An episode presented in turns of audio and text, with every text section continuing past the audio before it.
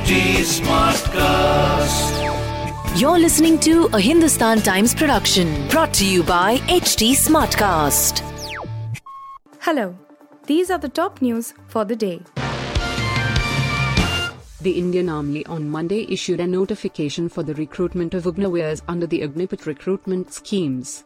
This notification comes amid the ongoing protests across the country.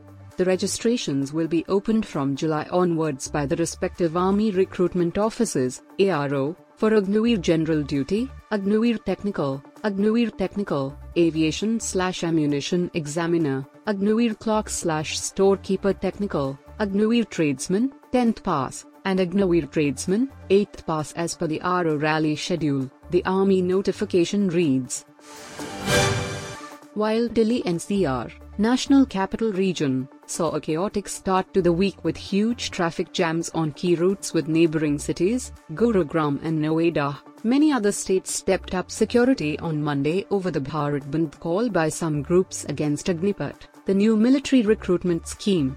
More than 50 people, including three Congress MLAs, were held as demonstrations intensified against the recruitment plan in the armed forces, revealed just last week by the government, along the Singhu border between the national capital and Haryana.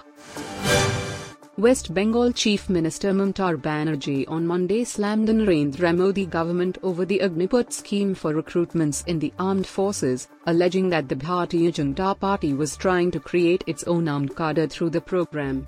The BJP is trying to create its own armed cadre base through this scheme. What will they do after four years? The party wants to give arms into the hands of the youth, the Trinamool Congress chief said in the West Bengal Assembly.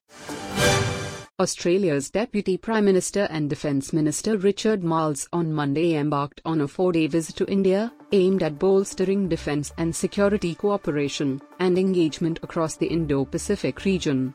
Marles, who is the first senior member of the Anthony Albanese government to travel to New Delhi, will meet Union Defence Minister Rajnath Singh, External Affairs Minister S. Jaishankar and other senior Indian officials.